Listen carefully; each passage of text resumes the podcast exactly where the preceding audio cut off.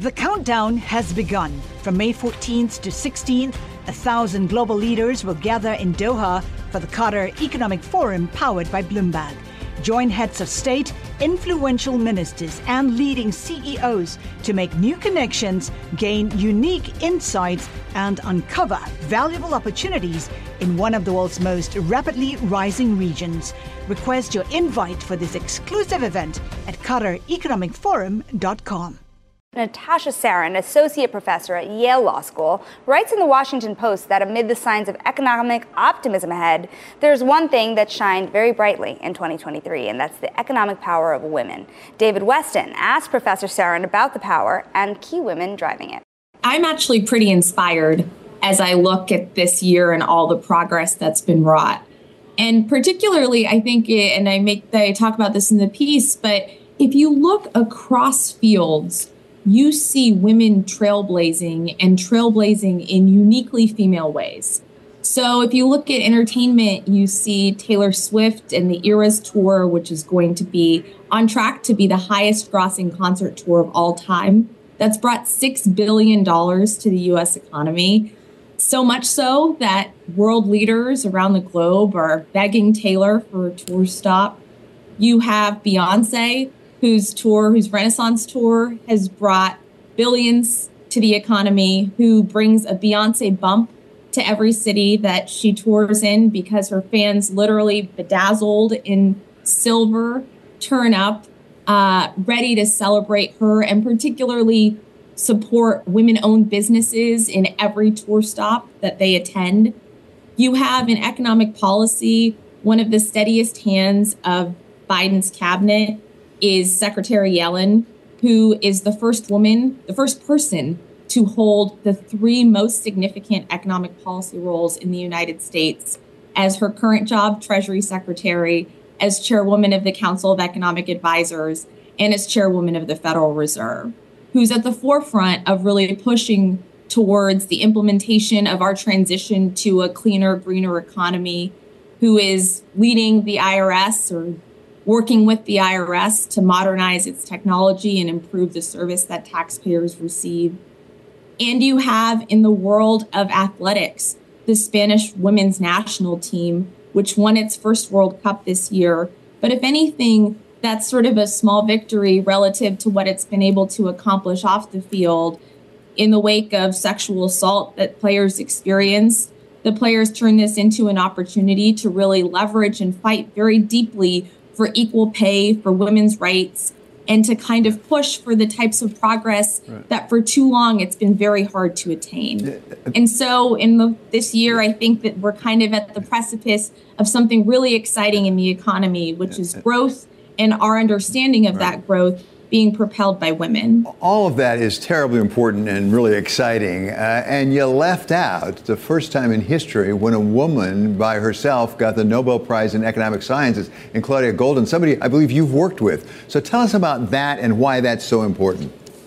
And you know, it's so Claudia Goldin is a superstar and became this year, as you point out, David, the first solo female recipient of the Nobel Prize. It's even more exciting, though, that her Nobel is for her work on understanding women's role in the labor force. And in particular, when Claudia was coming up as an economist, she graduated from the University of Chicago in 1972. There weren't that many female economists. And so, as we became interested in the study of the family and family economics, Claudia realized there was an incredibly important story that was missing from not being told. And that story was about the role of the wife and the mother and the ways in which social norms and expectations and access to certain types of progress would really come with the kind of gender equity that so far in the economy we haven't been able to see. And Claudia's work has really inspired a legion of economists who do economic history, who study women's roles, and also has really pushed us to understand the ways in which the workforce can evolve most usefully exactly to attain that type of equity.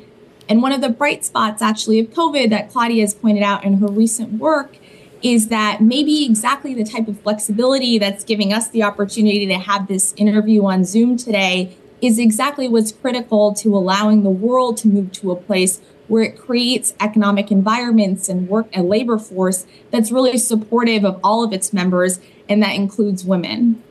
So, so I want to jump back, if we could, to Janet Yellen, uh, who has had, as you say, a truly extraordinary career, uh, no doubt about it. You said a steady hand in governing the economy. Is it a successful and steady hand? Because right now there are a lot of Americans who are not very satisfied with where they think the economy is. Is she is she succeeding?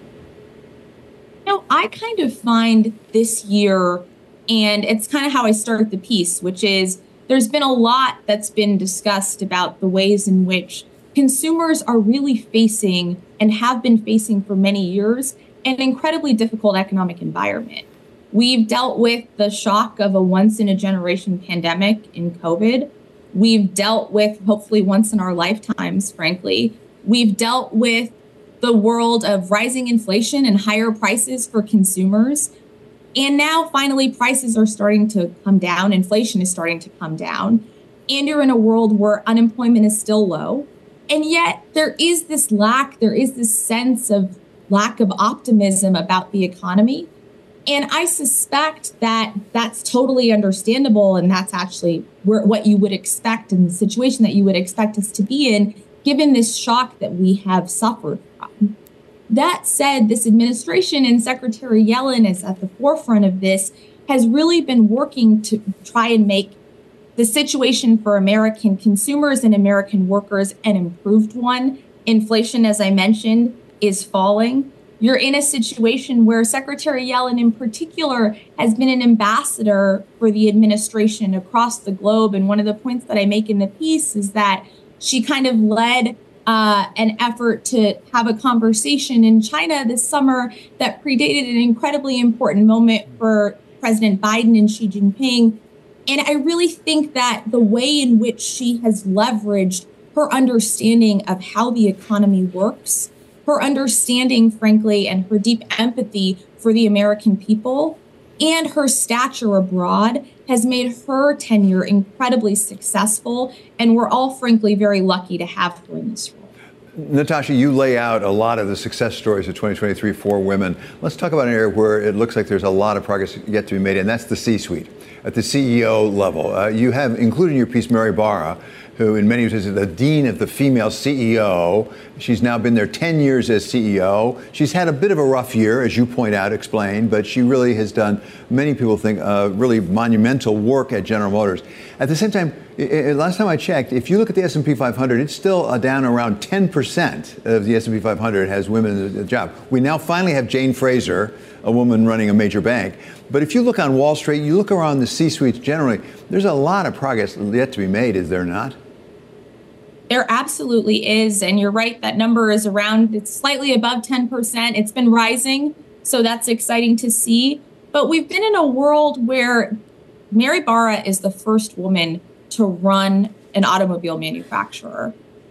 Jane Fraser is running a very significant US bank. We're in a world in which you're starting to see progress on dimensions that are incredibly important. And it's an exciting world. I also talk in the piece about Barbie and I say that it's been really important for it. Barbie was the largest grossing film of the year. Barbie kind of celebrates and embraces the messiness of Barbie herself, the doll, the ways in which the doll created unrealistic expectations for women about what they should look like, but also the ways in which it was exciting for young girls to be able to look at Barbies and see themselves and imagine themselves as Supreme Court justices and imagine themselves as business tycoons and as you look at Mary Barra and as you look at sort of female executives writ large, it is really exciting for women like me to be able to look to them. Granted, their tenures are rocky. It's really difficult to transition the world to a green economy with automobiles being manufactured fully electrically in her mind by 2035.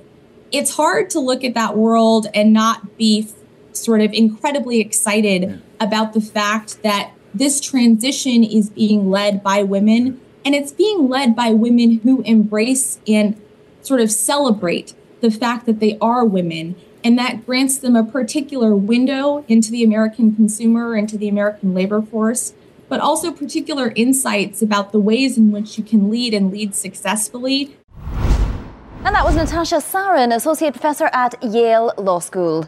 You can watch more Wall Street Week Fridays at 6 p.m. Eastern.